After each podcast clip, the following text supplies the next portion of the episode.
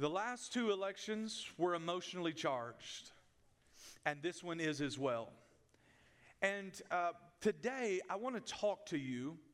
I- I'm not going to tell you who to vote for here today. We're not going through a list of issues. I, am not even going to open the Bible and says this is this is what the Bible tells you to vote on or not vote on. That's that's not what we're here to do today. But we have something at Triumph that we value very much. It is very precious to who we are and who God has called us to be, and that is our diversity. We are a diverse people. You look around the room today, you see people from all races. You see white people, and you see black people, and you see Hispanic people, and you see Asian people.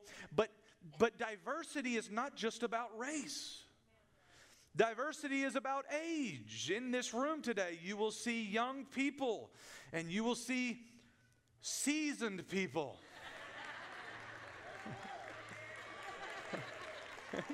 That's right. You're just you're not old. You're just seasoned. Right? Some of you are like, no, I'm old. I'm not going to lie to you, Pastor. I am old. No, we're just seasoned. So age is what makes up our diversity. But it's not just age, it's gender.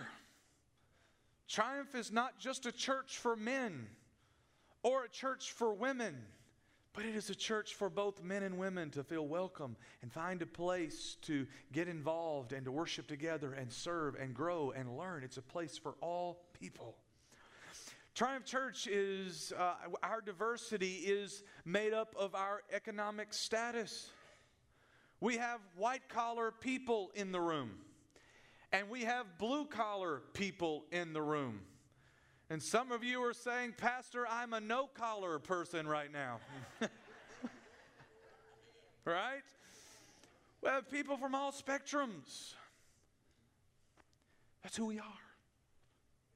We have people who were raised different ways. We have people who have different, who took different roads to get here. Your, uh, your religious backgrounds and your religious roots are very different. Uh, do we have any old Pentecostals in the room? Okay?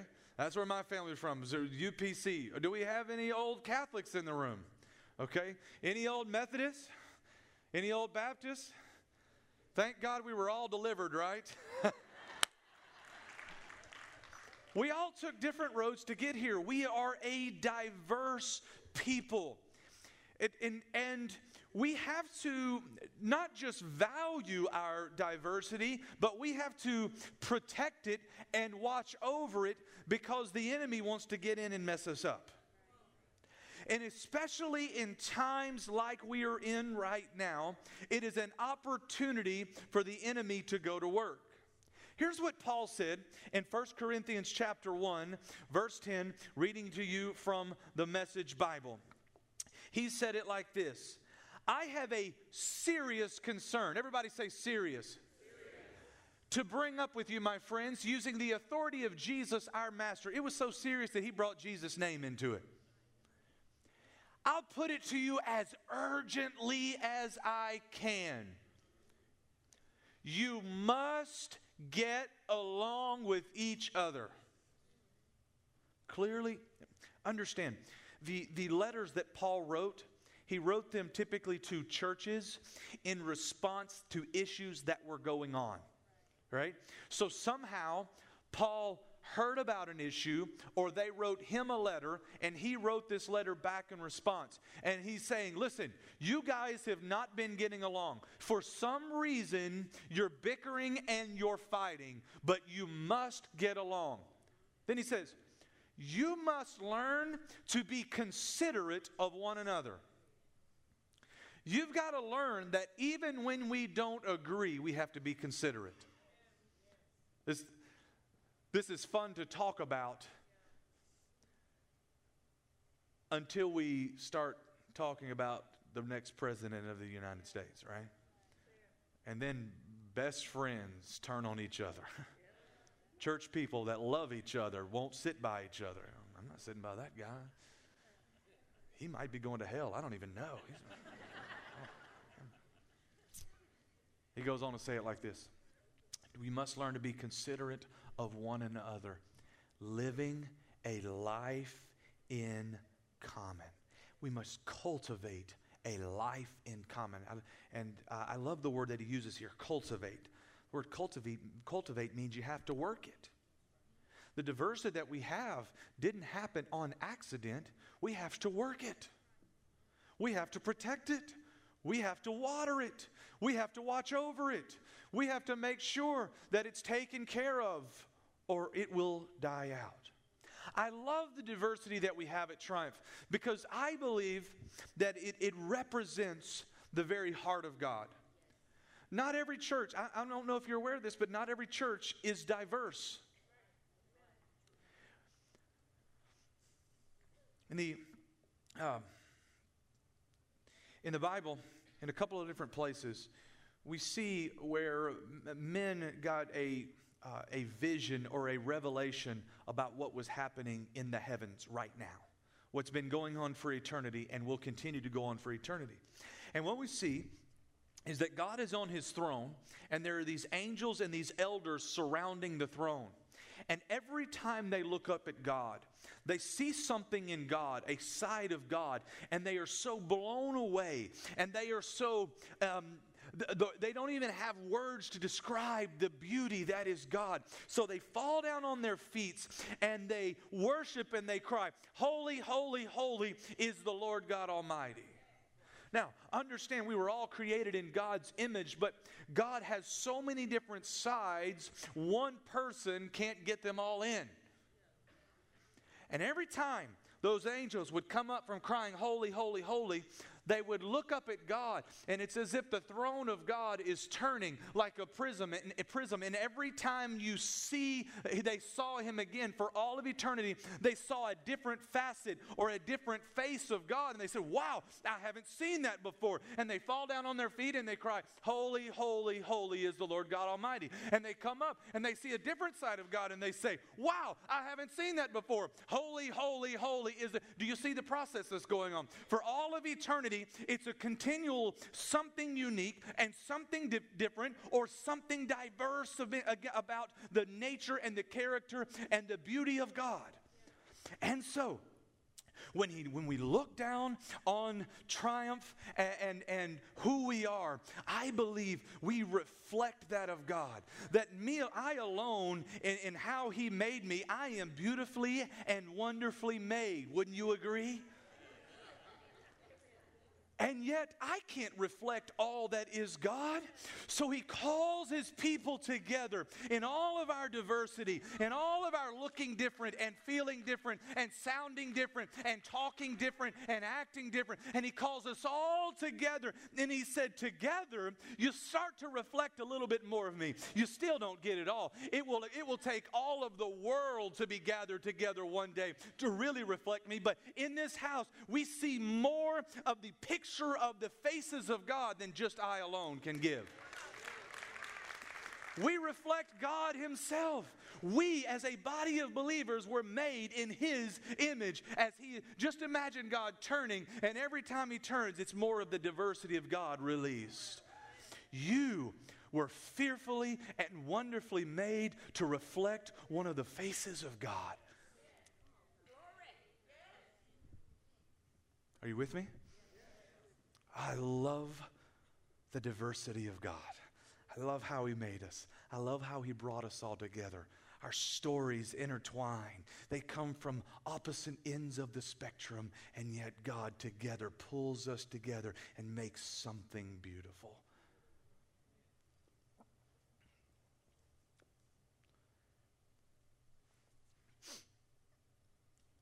So, what I want to do today is I want to set the tone of triumph for the next few months. It's an election year, it's emotionally charged, it's an opportunity for the enemy to get in. I can't control the whole world, but I can challenge this church with, with these words, with this tone of how we act, how we behave, how we talk, how we interact, not just with those who believe like us, but those who believe differently than us. Okay?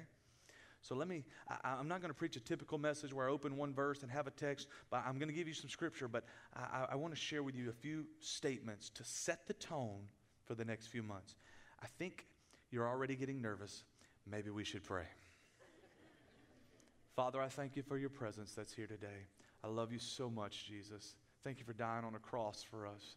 Thank you for making us in your image. Thank you for triumph and who you've called us to be, and for every person in it. God, we love you and what you have done in us. Open our hearts, our minds, and our spirits to hear from you and to be challenged by the power of your word. In Jesus' name we pray. And the people said, Amen. Amen. Amen. Three statements. Number one is this we cannot allow our differences to become divisions. Consider the words of Jesus in Matthew chapter 12, verse 25. Jesus knew their thoughts and said to them, Every kingdom divided against itself, not divided against the world, against itself, will be ruined. And every city or household or family divided against itself will not stand. God has built a beautiful thing here, but if we are not careful, we can divide against ourselves and we do the work of the devil for him. G- get this. Here, here, here's what Jesus understood and he's trying to, trying to explain. One of the works of the enemy is he knows that if he can divide a house or a family or a kingdom, he does he just has to step back and watch them destroy each other. You say, uh, if, if God be for us, who can be against us? The devil can't be against us. No, he doesn't have to because we'll turn on and destroy ourselves. And, and so he likes to take the things that make us different and turn them into divisions. All he has to do is say, You two, you have worshiped together and sat on the road together for, for 10 years. You've served in ministry together. You've been in altar calls together. You've done things together. But in this time, I'm going to take your political differences and I'm going to turn them into a spiritual division and I'm going to destroy the work of God. Do you see how that can happen? And we have to guard against this. Jesus, and this is getting in my way today. Work with me. Here's what I believe I believe that diversity is not trying to make everyone the same, it is embracing our differences and loving each other for them, not in spite of them. You want me to say that for you again? Diversity is not trying to make everyone the same. But it is embracing our differences and loving each other for them, not in spite of them. Do you have a family member that you just have to love because they're family? you know what I'm talking about? Like, they're family. I mean, I got to love them, but God knows. Right? But diversity says, I'm loving you because we're all different. We come from different places. And I love you for your difference, not in spite of it. I, am loving you because we are different, not overlooking the fact that we're different. Do, do, do you hear the difference in the heart there?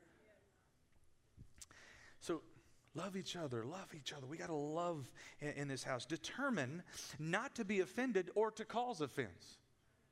So, if we don't want to let the enemy turn differences into divisions, we cannot allow offenses to come up in our life. Here, here's, here's what the Bible says in Proverbs 19 and 11 A person's wisdom yields patience, it is to one's glory to overlook an offense.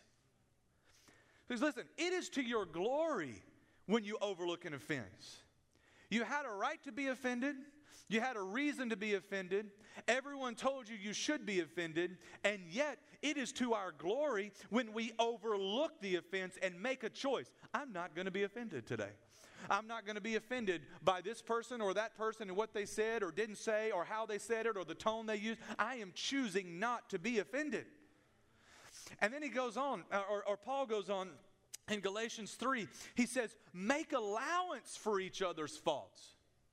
You know what? I don't know if you're aware of this, But every person in this room, including you, is flawed and has faults. Paul said, Would you just make allowances for people to mess it up? Would you just allow, make allowances for them to, to have faults also? Make allowances for it. Make room for it. Uh, people are going to say something wrong. I, am working on my 12 year old daughter right now, and she's in that age, junior high, when every three minutes there's an opportunity for an offense. Have you ever put 10, 12 year old girls together? is non. Oh my Lord Jesus, help me. I'm so glad I was never a 12 year old girl. like, holy smokes. And every day, she said, How was your day?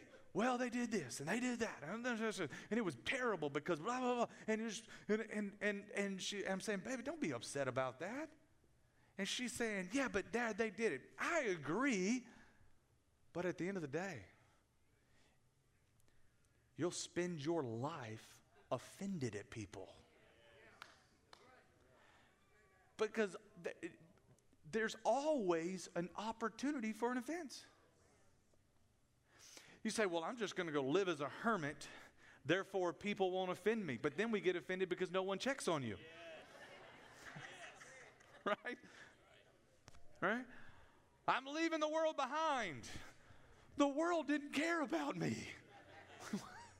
There's always an opportunity for an offense. Every day you, go, you live, there is an opportunity to be offended by someone somewhere. And so make allowances for it, expect it. Don't get angry with him, let it be. And he goes on to say this He says, uh, Remember and forgive anyone who forgives you. Remember, the Lord forgave you, so if you'd like to, you can forgive others. No. No, notice that word must, it makes it command. A command. God forgave you, you must forgive others. But they, yeah, but you don't under, you must forgive others. Make a choice. I'm not going to be offended, but I'm going to forgive and I'm going to make room. I'm going to get, get I, am going to make allowance for other people to make mistakes. Uh, and I'm going to determine that I'm not going to defend, offend others. My Facebook page, as yours probably is, is littered every day with articles and statements from both sides, both parties. It's people's opinions. Sometimes it's sheer lies. Actually, most of the times it's just lies. They sprinkle just enough truth in there to make you think it's real, to, to overshadow what they're trying to say, but it's full of it. Can I just say this to you? Just because you agree doesn't mean you should share it.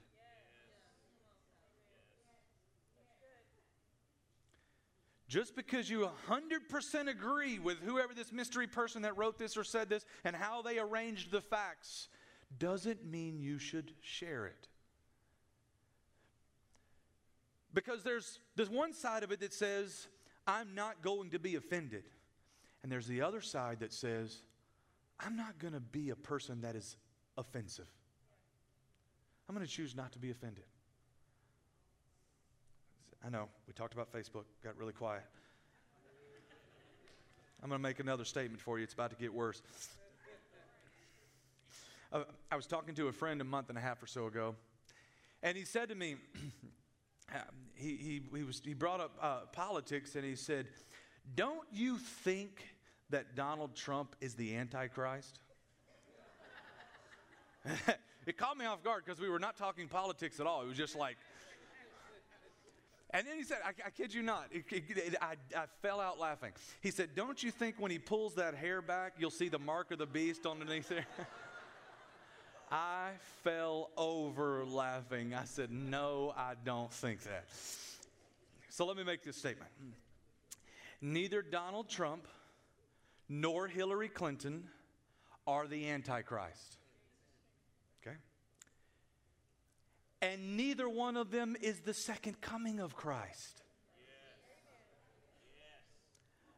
They're politicians with histories and beliefs. They are not the Christ, nor they are they the Antichrist. So let, let, let's not put the mark of the beast anyone on any of them, nor should we put pictures of them on a white horse riding in like Jesus. Okay? Everybody breathe for a minute. You know I'm right. You know I'm right. Okay? Uh, so let's, but let's, like, let's make room to hear other sides of the story, hear what people have to say, hear their sides. I'm going to keep going here. Uh, the first statement is this we cannot let our differences become divisions. Everybody just breathe for a moment. Some of you have been holding your breath for like 10 minutes now. You're like, number two, Christ is the answer, so let's act like him. We don't see Jesus getting angry with the world for acting like the world.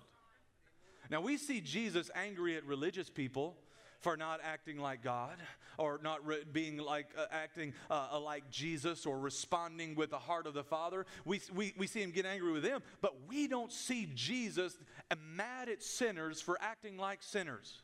We don't see him angry at the Roman Empire for acting like the Roman Empire. As a matter of fact, they kept trying to trap Jesus and he kept getting out of it. Don't get, don't get angry. When uh, you've heard me tell a story about when I first had Kennedy, uh, you know, Lindsay and I, I was not prepared to be a father. It was a very scary, traumatic experience for me. Lindsay had to be um, put completely under to have an emergency C-section. The epidurals weren't working, so she's like in recovery. Here I am with this baby. I don't know what's going on. It's just traumatic. I'm crying. The nurse is roughing the baby up, and I'm like, "What are you doing to my kid?" I mean, I don't know. It was bad. And so then we come back into the room, and she brings uh, Kennedy in there, and then you know she's all in the stuff, and she's laying down, and and uh, Lindsay's still knocked out. She can't really even move. And and the nurse says, "Okay, who wants to change the first diaper?" And she's looking at me. And I'm like, uh uh Not a chance. I don't want to change any diapers, much less the first diaper. I don't know what's coming out in that thing, but I don't want anything to do with it. You know, my dad, he's like the ultimate grandfather. He's like, me, me, me, me, me, me, me, me, me. I'm like, Dad, what's wrong with you? I did not like changing diapers. I'm telling you, I do not like changing diapers. I don't serve in the nursery. If we babysit uh, our, our, our, nieces and nephews that were in diapers, Lindsay does all that. I'll hold them, I'll feed them. I do not like changing. I didn't like changing my own kids' diapers, but I had to change their diapers. When, when Kennedy was an infant, man, it's like that's all they do is they eat and mess up diapers, cry, get involved in my life, mess everything up. It was just, you know what I'm talking about. I was not prepared to be a father. I'm not kidding with you. I think I was, I was like, I just, I just wanted to be married for a little while. So we got pregnant very early. I'm sorry. I, I didn't mean to go off that bridge. Y'all just, y'all back up from there. Make room for a person's, make allowance for their faults. Anyway. But every time Kennedy messed up a diaper, I can't get angry at her for messing up a diaper. She doesn't know any better. She's a baby. She's supposed to mess up her diaper. That's what she's supposed to do. I cannot get angry at her. And you know what? We cannot get angry for sinners doing what they do. We cannot get angry for the world doing what it does. They've taken on the ways of the world and the systems of the world. Don't get angry. Jesus didn't. Jesus didn't get angry at sinners. He didn't get angry at the world. That's not what he did. That's not, that's not how the, the posture of his heart was. So we shouldn't do that either. Because when we hate the world, it leads to, our, our anger leads to hate, it leads to judgment, and, and it leads to hardness of our heart. And you know what? We won't reach anyone that we hate, anyone that we're judgmental of, and anyone who our hearts are hardened towards. Ask yourself, what did Jesus care about more than anything? He didn't say, the Son of Man came in the world to fix the Roman government. He said, The Son of Man came into the world to seek and to save that which was lost. And if we're so busy hating and angry and judging and hardened towards the world, how are we ever going to reach them? Don't let anger towards the world deter you from your primary purpose. In fact, not only should we not be angry, but we have to do even more than that. Jesus said it like this You have heard the law says, Love your neighbor and hate your enemies. But I say, Love your enemies and pray for those who persecute you. I, I, I, love that he puts exclamation points here because Jesus is preaching along and he says, You know, you've heard it said that you, you can love your neighbor but hate your enemies. But I say to you, love your enemies. I wonder if, if he had preached this message a couple of times because this was his primary message that he went from town to town preaching. And I wonder if he started out saying, Love your enemies, and no one would listen. So about the fifth time he preached it, he's like, Hey, Love your enemies.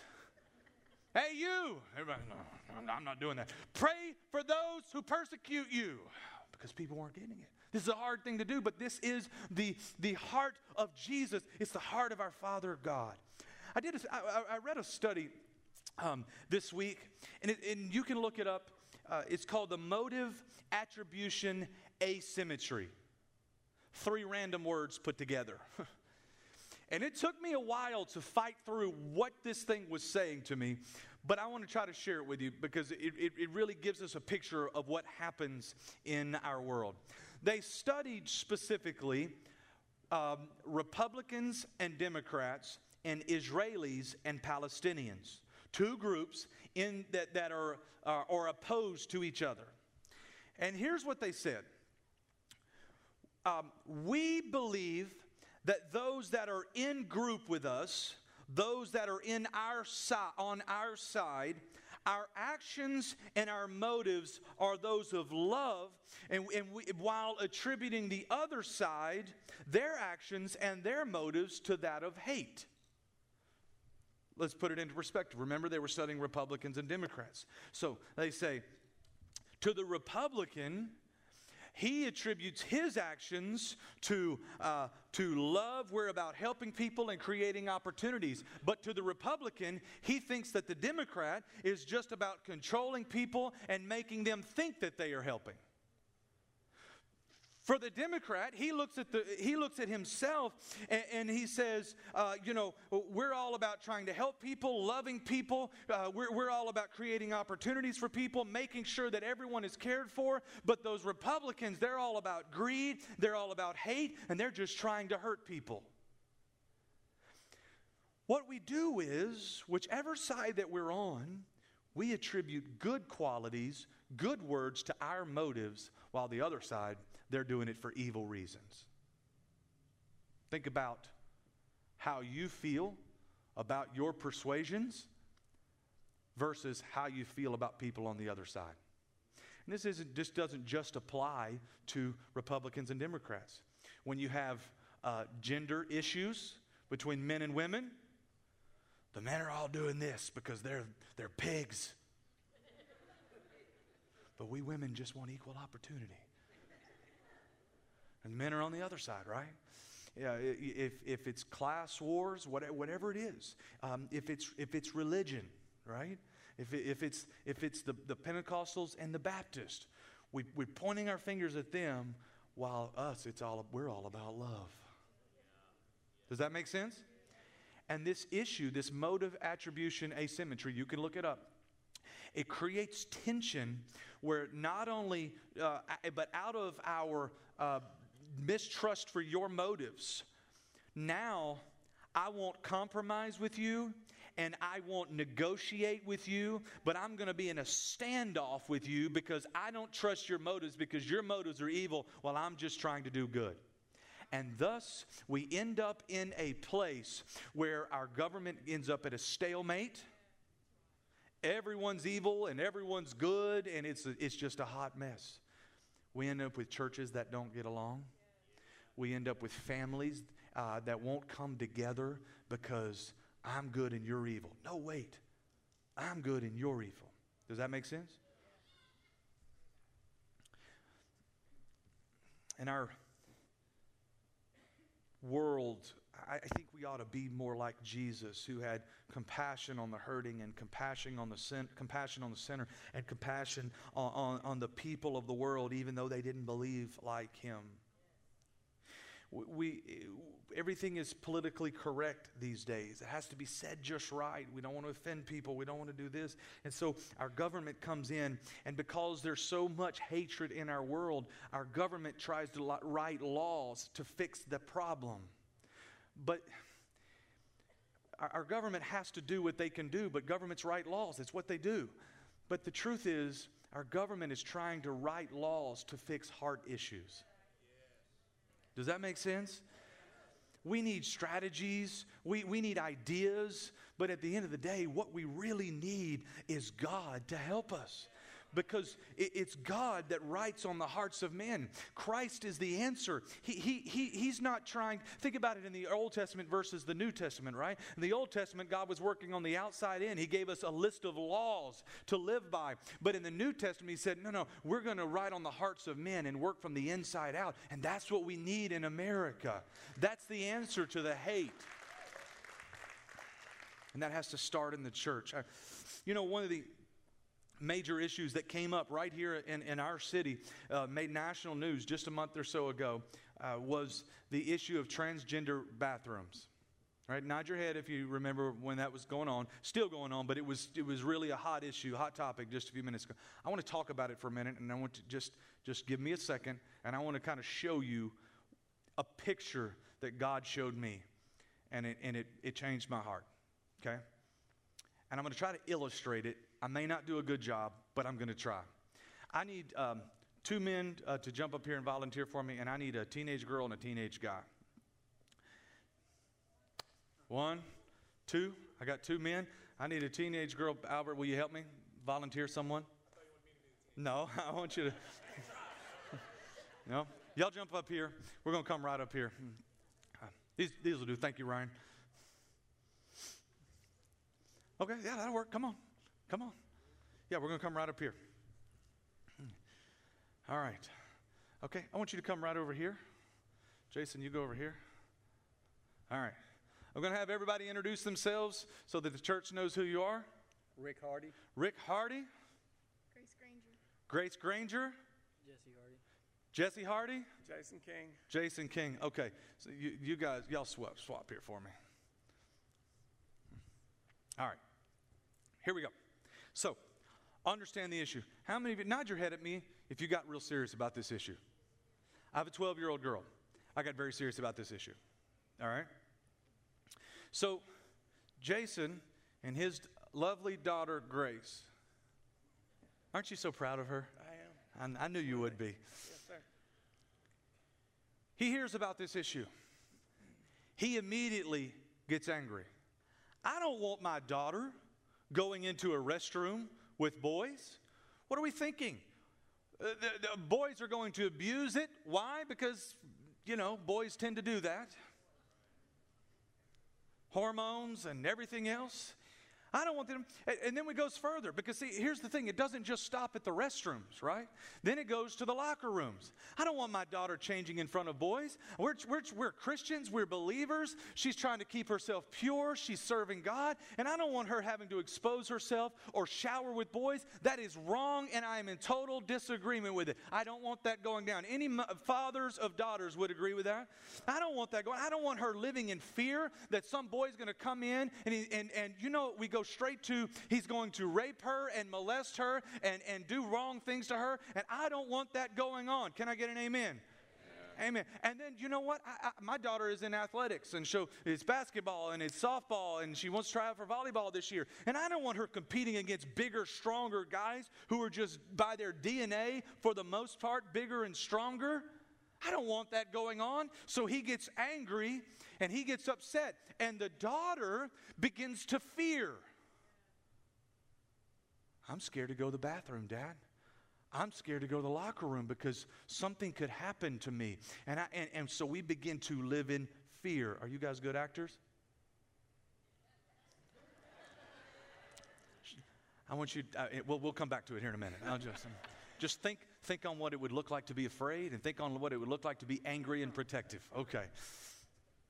Now, for most of us in this room, it is very easy to see this side of the issue. Am I right?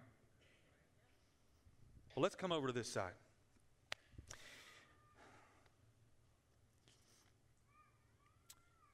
All of his life, scoot over just a little bit. There you go. All of his life, he has been confused.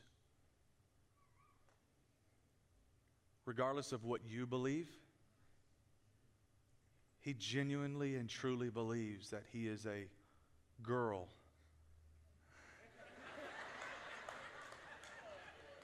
It's hard to do. I'm not a girl. I- he said, "I'm not a girl." I know, I know. Uh, you, you just just hang with me for a minute. Hang with me for a minute. But he genuinely believes that he is a girl trapped in a boy's body. Gotta stop laughing, or this won't work. For much of his life, he hid it. He lived in fear of what the world would think. Finally, a few years ago, he expressed his feelings and his conviction and his confusion and his hurt to his father, to the person who was supposed to love him no matter what and who was supposed to protect him. But his father was immediately angered by it and made a declaration not with my boy. And he spent the next few years trying to man him up and toughen him up and forcing him to try to do man things to, to push out what was going on in his heart and declaring that this will not happen to you as if somehow from the outside we can fix what's going on on the inside. And this young man was broken and hurting because if anyone should continue to love him and before him, it should be his father and his mother, but they're not. Finally, his father accepts it, doesn't like it, doesn't want it, doesn't agree with it, but he figures out how to accept it and love his son anyway. But he has to go to school every day. And every day of his life, he's mocked, he's made fun of, he lives in fear.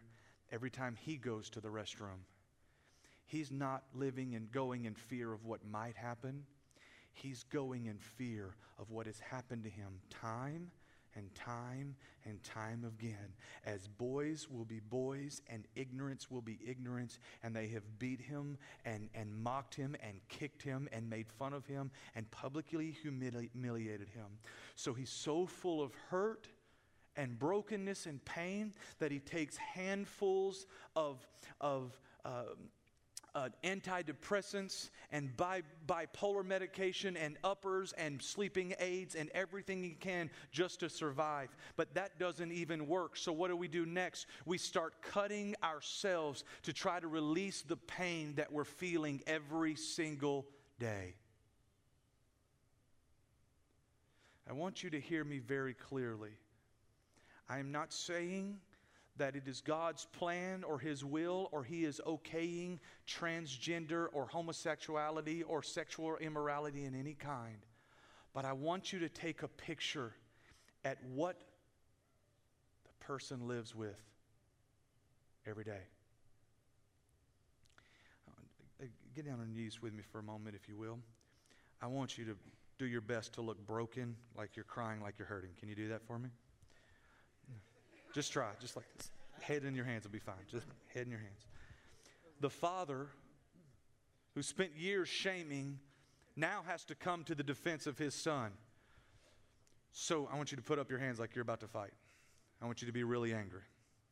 I want you to, to be back in fear, okay? You're, you're, you're scared. And you pointing, you're pointing this way, all right? And you're pointing because he's the problem. You did it. And this is what we end up with hurting people, angry people. And where is Jesus in the mix? And this is what God showed me. I saw this picture as I was reading page after page and what people were saying on both sides. And God stopped me and He showed me this picture. He said, Here's what Jesus did, and here's what he would do. He would go to them, he would lift them up, stand up with them. and he would hug them and tell them how he loves them. And he would put his arms around them. And instead of facing each other in anger and fear, he would turn them and he would point them to the cross.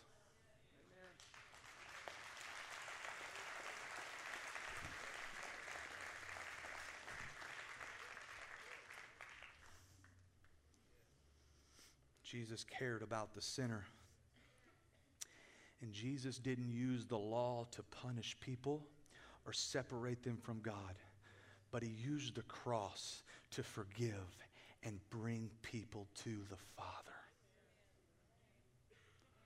Where are you in the scenario? We need solutions, guys. We need solutions. But the pointing and the angering and the angry and the hatred is not solving anything.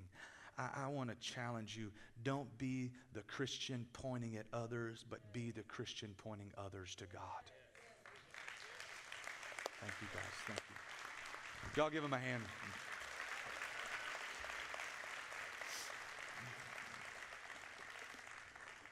I'm out of time. Can I have seven more minutes? Okay. Um, the third thing is we have to know who our enemy is. We don't battle against flesh and blood, but we have an enemy. Peter said, Be sober and be vigilant, for your enemy, the devil. Not the politician, not the Republicans, not the Democrats, not men, not women, not the LGBT community. No, no, no. The devil is walking about like a roaring lion, seeking whom he may devour. We got to know who our enemy is. And the reason I can put my arm around hurting people and putting them to the cross is because the people aren't the enemy.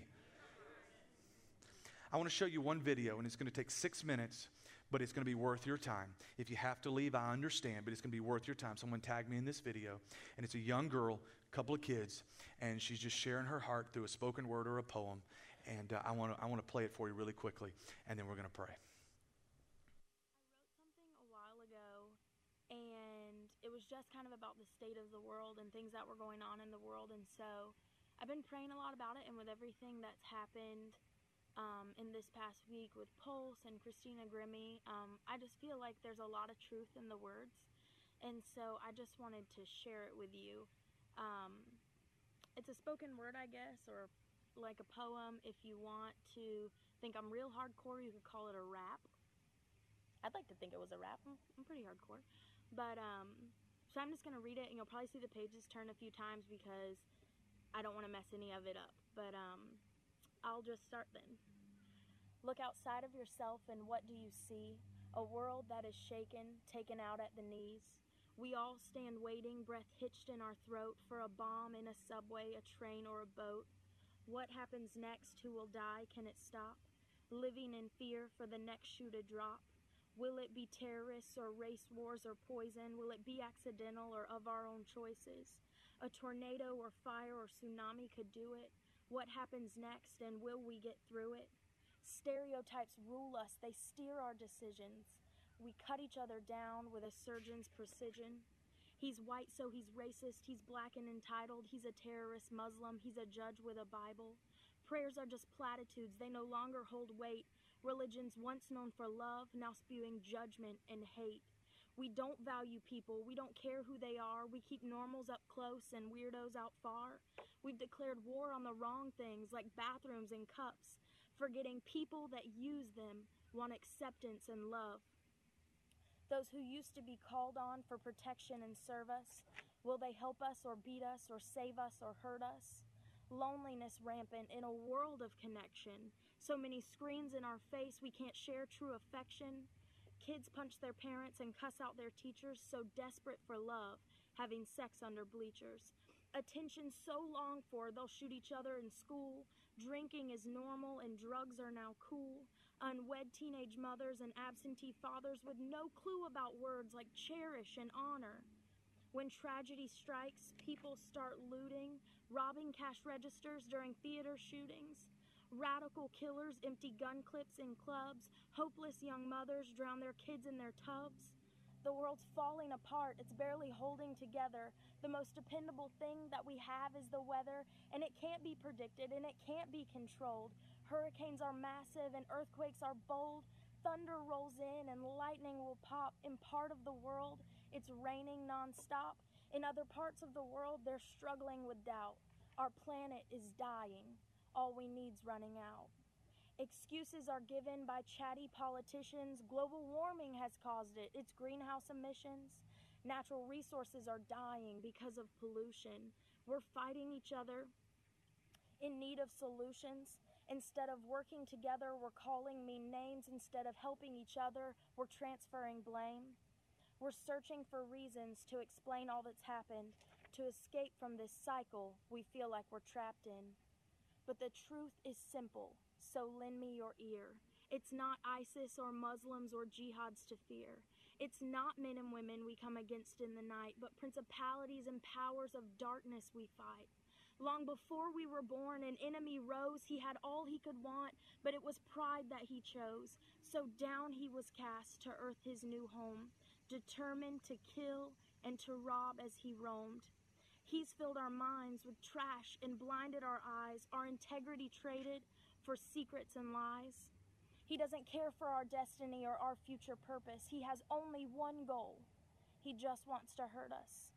He doesn't have to work hard. We're doing his job, killing each other and then blaming God like it's his fault we struggle, that we're down and we're out. But it's not God's fault that we're swimming in doubt.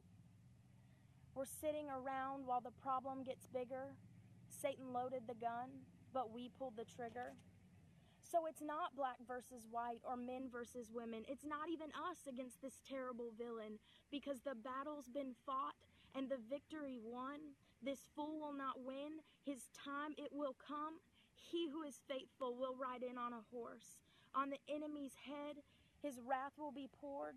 But in the meantime, please don't lose hope. I know that it's easy. It's a slippery slope. When things look so dark, we no longer see light, and it feels like we're living in perpetual night. But hear what I say there is peace in the end. It's coming so quickly, it's right round the bend. Our tears don't go unseen or fall to the ground. He sees every heartbreak and grimace and frown. God gets no joy from our pain. He doesn't celebrate hurt. We're not abandoned in suffering. He is not deterred because we are His children and He loves us so much. He longs for us all to know love's gentle touch. He doesn't shout at our weakness or mock our small frame. In fact, He loves us so much, He's called us by name. The world is corrupt, it's a sin riddled land, but that isn't God's fault and it isn't His plan. So the enemy can try again and again, but he cannot have us, and he will not win.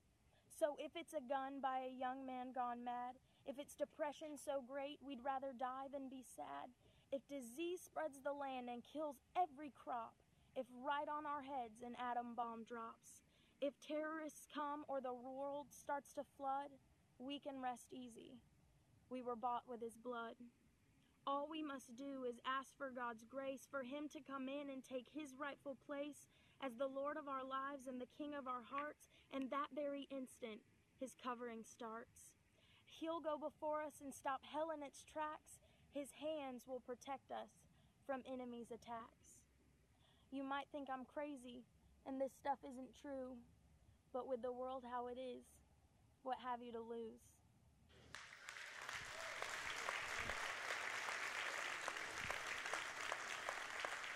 Well said, right? Stand with me. I want to invite you to pray. I want to pray for our church. The tone of our church would reflect the heart of the Father love, compassion, choosing not to be offended and not to offend, to protect what God has done here, despite what happens in the world. But I want to pray for our country God would bless America.